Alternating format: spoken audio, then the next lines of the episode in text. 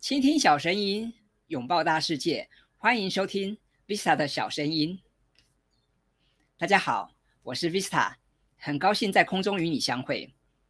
农历新年过后，许多人开始转换工作跑道。说到工作，我脱离朝九晚六的生活已经好几年了，所以也好久没有写比较正式的履历了。话虽如此，但我依旧肯定履历和自传的功用。也觉得每个人都应该定期更新一下自己的工作经历与个人小档案。虽然我已经很少写履历了，但因为以前当过基层员工，也当过中高阶主管，所以有丰富的面试经验。对于写履历这件事，算是有一些心得。再加上近年来时常在企业、公部门与大学院校授课，我不但会教学员们怎么写履历和自传。时常也有学员分享他们撰写履历和参加面试的心得，希望我可以提供一些建议。从去年十二月六号开始，我在一零四人力银行所开设的履历诊疗室提供履历见诊的服务，如今已经累积帮助接近一百位求职者，帮这些新鲜人或想要转换跑道的上班族朋友无偿履历见诊。我希望可以帮大家多争取一些面试机会，以及提升求职的自信心。加速找到心仪的工作。在看过近百位求职者的履历之后，我才赫然发现，原来很多朋友都不太会写履历，也不知道自己的求职优势是什么。所以在今天的节目里，我想跟大家简单的聊聊，该如何写出让人心动的履历。想要写出一份好的履历，首先你必须掌握几个关键要素。第一个要素，你要思考一下，如何在有限的篇幅里。展现自己的优点、强项以及正面的人格特质。如果你还不是很清楚自己拥有哪些专长和优势的话，我会建议你在开始写履历之前，先花一点时间做自我的盘点，看看自己拥有哪些强项和资源。说到写履历，我发现有些求职者把履历当成流水账或日记来写，但也有些人绞尽脑汁，却只能勉强写出两三行。我想过与不及都是不大恰当的。我会建议大家的履历至少能够写上一两页啊，这是比较合适的篇幅。第二个要素，你要充分了解市场动态和相关的趋势，设法与自己的资源相互连接。举例来说，如果你想要找一份城市设计的工作，除了要熟人至少一两种电脑程式语言之外，最好也能知道目前全球资讯产业的最新发展动态。以及了解哪些城市语言具有前景和发展性，最受到业界的青睐。除了掌握动态，更要让自己与时俱进，成为这个时代在等待的人才。第三个要素，你要有行销思维，懂得换位思考，不要只是从自己的角度出发，眼睛只注意自己想要的条件或待遇等等，却忽略了企业的需求和想法。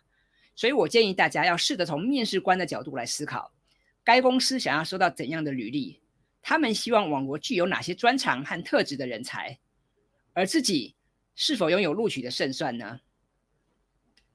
当你掌握了这三个关键要素，接下来就可以开始构思你的履历了。在这边，我也跟你分享一份履历之中几个不可或缺的元素。第一个元素，个人基本资料。请你记得用条列的方式，清楚写下你的姓名、地址、电话和 email 等联络方式，特别是为了方便联系，手机号码和 email 必不可少。我曾经看过有些求职者写了洋洋洒洒的履历跟自传，上头却忽略了最基本也最重要的联络资讯，真的让人觉得不可思议。所以建议你在送出履历之前，一定要多检查几次。第二个元素，要写清楚你要应征哪家公司的职务，请具体写出你要应征的企业名称、单位和职称。以往我在帮大家做履历见诊的时候，常常发现很多人没有写清楚自己想要应征的职务，这样也会对企业的人资同仁造成困扰。特别是某些公司可能一口气开出很多职缺，或者你是透过长辈、亲友或学长姐转交履历的话。更要在履历里面写清楚你所要应征的职位。第三个元素，学历，建议你可以按照反向的时间序列，从最高学历开始写起。当然要记得写上入学跟毕业的年份。如果你中辍学业，也应该在履历上写清楚，别想要蒙混过关。曾经有求职者透过履历诊疗室来问我，大学肄业是不是一个硬伤？我觉得学历虽然不代表一切，但对求职来说，这的确是很重要的参考资讯。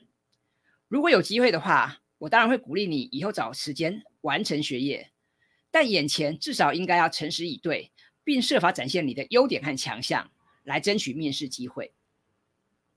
第四个元素，工作经验和其他经历，你也可以按照反向时间序列，从最近的工作开始介绍，并记得以条列的方式写出职称和工作内容。如果你有很丰富的工作经验，或者曾经在很多家公司服务过的话，你也可以针对工作类型来进行分类，让面试官很快了解你的专长和相关的工作经验。那除了工作经验之外，如果你有一些其他的经历，也可以补充。简单来说，只要你认为对求职有帮助，或者有利于让面试官留下深刻印象的资讯，都可以列出来作为参考。不过在这边，我也想提醒一些年轻朋友，不要花太多篇幅谈高中跟大学社团的经历，或者以为精彩的社团经验会对求职有很大的帮助。这是因为高中或大学社团活动和外面真枪实弹的商业世界，两者之间还是有很大的差异。所以，除非你真的做出一番成绩，否则，社团活动还是作为辅助参考就好了。第五个元素，荣誉、奖项和技能，任何能够证明你的能力的各种荣誉、认证或奖项，都会对求职有帮助。所以，只要是具有公信力的单位所颁布或认可的荣誉，你都可以列出来。所以，像是你考过的技能认证或证照啊，或是像与外语能力有关的多益、托福或日语 N1、N2 等认证。甚至是一些商业竞赛的获奖经历，都可以帮你加分。但是要注意一下，如果成绩不理想的话，你可能也要懂得藏拙。我曾看过有一位毕业于某大学外文系的新鲜人，在履历上写着自己的多益成绩考到七百二十分。那因为根据多益台湾区网官方网站与一零四人力银行的整理啊，如果求职者想要进入科技、金融或生技等热门产业，基本的多益分数门槛是七百分。那么七百多分的多益成绩也许不算太差，但考量这位同学是外文系出身，就不免让人有点为他的英文程度担心了。除了以上这五个元素啊，写履历的时候我们还要注意哪些事项呢？最后我还有三个建议要跟你分享。第一个建议，善用数据来展现自我。根据近期我看过的近百份履历，我发现很多人都只是在履历里面描述自己做过哪些事情。却没办法让面试官留下深刻的印象，这样真的很可惜。所以我想建议大家，不要只是去描述过去做过哪些工作，而多要多用数据或具体绩效来证明自己的能耐。好比在任职期间撰写超过二十篇点阅率超过十万次的报道，或是帮公司完成某某专案，带来价值两千万的订单等等。多用数字，多用实际的案例啊，跟绩效来展现自我。第二个建议是，可以多用动词来包装自我。我们写履历的时候，不要只是用名词来铺陈，你还可以多搭配使用一些合适的动词。那这是我从创新工厂董事长李开复那边学来的。李开复先生提到，如果你想从事财务方面的工作，不妨多用预测、分析等动词。如果你对市场开发感兴趣，可以考虑用促进、加速等动词。那如果你想想从事技术开发的工作，可以多用开发、发明等动词。善用这些动词，可能会让每天阅读好几百份履历的人事部门的主管注意到你。第三个建议，好好阐述你的人格特质。很多求职者曾问我一个问题，他们问说，如果自己的学经历乏善可陈，那该怎么办？除了哈要找时间自我进修啊，然后去培养专长之外，我也会建议大家，除了在履历上多谈你的求学经验跟工作经验之外啊，也不妨多谈谈你的人格特质，说明你的人格特质跟想要应征的职位中间有什么关联，以及为何该公司应该要提供面试机会给你。那当然，不要只是写自己任劳任怨或是认真负责又细心。我建议大家要尽量举出实际的案例或用数据来证明。那当然，如果你能够请一些师长或社会贤达来帮你背书，那当然更好。千万不要写一些言不及义的文字，或是做出超越自我本分的承诺，或者对工作有太过美好或不切实际的想象。好比有人会写说：“哦，希望公司可以补助我在职进修硕士，哦，可以到不同的部门轮调，甚至是提供外派出国的机会等等。”这些当然都会让人资同仁感到很困扰，甚至觉得有些傻眼。我想，呃，你对公司的一些想法，可以等到你真的进到这家公司之后，用你的工作表现来争取啊。